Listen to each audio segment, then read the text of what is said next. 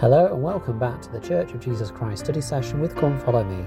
I'm your host Matthew Roberts and this is season 4, episode 24 of this daily study podcast.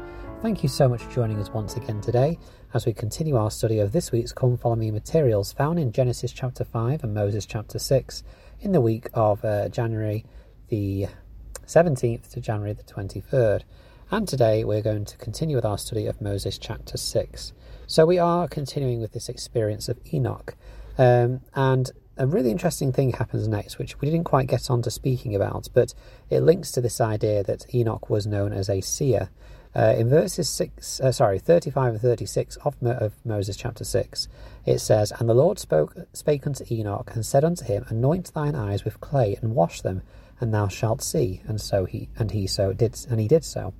Now, before we see what Enoch saw, it's interesting that because it's a clear parallel with what the Saviour did in his later mortal ministry uh, when he told the blind man to go and wash his eyes with clay when he was physically blind.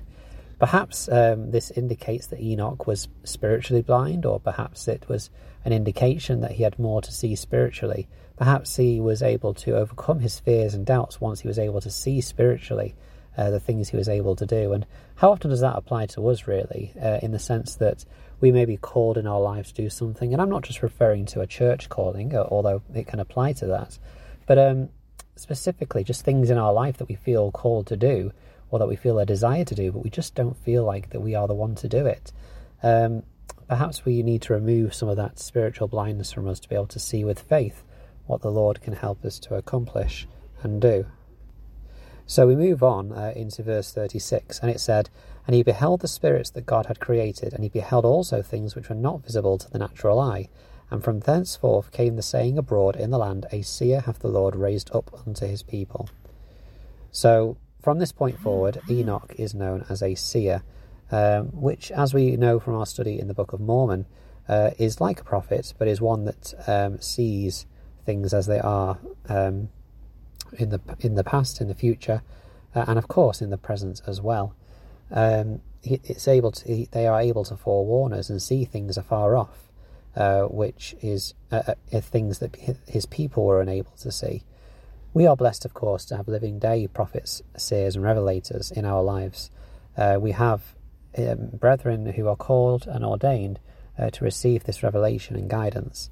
Um, and so we must make sure that we take advantage of that. I mean, we are so blessed, so lucky to have this opportunity to not only have them in, in the world, but hear them on a regular basis, at least twice a year. And the amount of study that we get from uh, their words each six months is far is is plenty enough uh, to be kind of guiding us and, and influencing our decisions and actions. So uh, I think that that is a particularly important thing to point out. Now, of course, we've already referred to how um, Enoch felt overwhelmed and incapable or unqualified to do this work. So, uh, what we want to look for now is see how the Lord supported and helped him to do this work, because as he promised, he did strengthen and support Enoch in the areas in which he was uh, unsure that he was able to fulfill this role in. Um, in verse 37, it says, And it came to pass that Enoch went forth in the land among the people, standing upon the hills and the high places, and cried with a loud voice, testifying against their works, and all men were offended because of him. So, first of all, the thing that we need to remember is that if we are uh, unsure of our ability, or if we're asked to do something, we still just need to put our best efforts into it, because quite clearly here we see that Enoch is indeed putting forward his best efforts. Um, he isn't shrinking away or making um, excuses because of his um, that how because of how the people don't like him or because he's young in age, um, but rather he is just going forward and doing what the Lord has asked him to do. Um, so much so, uh, it um, is quite interesting. In verse thirty-eight, uh, it said people were saying, "Tarry ye here and keep the tents, while we go yonder to behold the seer." For he prophesieth, and there is a strange thing in the land, a wild man have come among us. Um, I think that um, this phrase of, of a wild man is interesting, um, and it's something that was um, linked uh, to John the Baptist as well.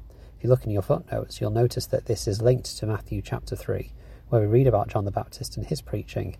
Uh, and so perhaps uh, Enoch is also, like John the Baptist, inviting the people to prepare themselves to receive the covenants uh, which um, the Lord has in, in store for them.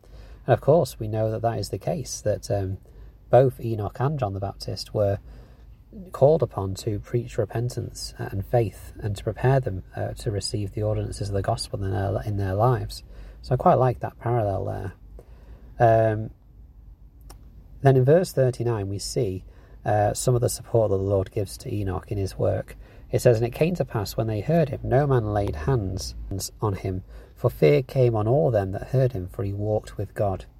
So we see here this um, this idea of walking with God, and uh, just what um, an inspiring thing this is uh, to, to, consider. If we go back to the Genesis account in Genesis chapter five, verse twenty-two, uh, and it's and we see the phrase again, um, Enoch walked with God.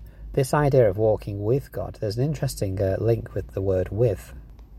Um, in the Bible, it's uh, translated from the Hebrew word "eth," uh, which is generally translated with um, with or in or near. Um, it's it's a preposition that's meant to be near, and so this idea that of how close and near and the nearness that uh, Enoch had with God is a wonderful thing. Of course, we can understand it to mean that he literally uh, walked with him, uh, if, if, we will. But this idea that he um, he was so near, he, his nearness to God was so close. Um, is something we can all aim for in our lives. Of course, we will not be perfect at it. And of course, Enoch had hundreds of years to work at it, uh, which we don't uh, in this life anyway. But we can all develop our relationship with our Heavenly Father. We can all get ourselves to be closer to Him in nearness and become closer to the path that He walks. Um, and as we do that, um, we're able to sense and feel that more by the power of the Holy Ghost, uh, which is a great blessing for us. Uh, Enoch then teaches the people about how he was called as a seer, how he was called by God to go and teach the words uh, which he teaches to them. Um, and in verse 47 it says, And as Enoch spake forth the words of God, the people trembled and could not stand in his presence. Um, there's this, there was this sense of power that the Lord gave to Enoch as well, just as he promised him uh, through his faith he would receive great power uh, to be able to teach the people and be able to direct and guide which is something that Enoch, of course, was uh, very concerned about and uh, was unsure about. Uh, and so the Lord uh, fulfilled his promise.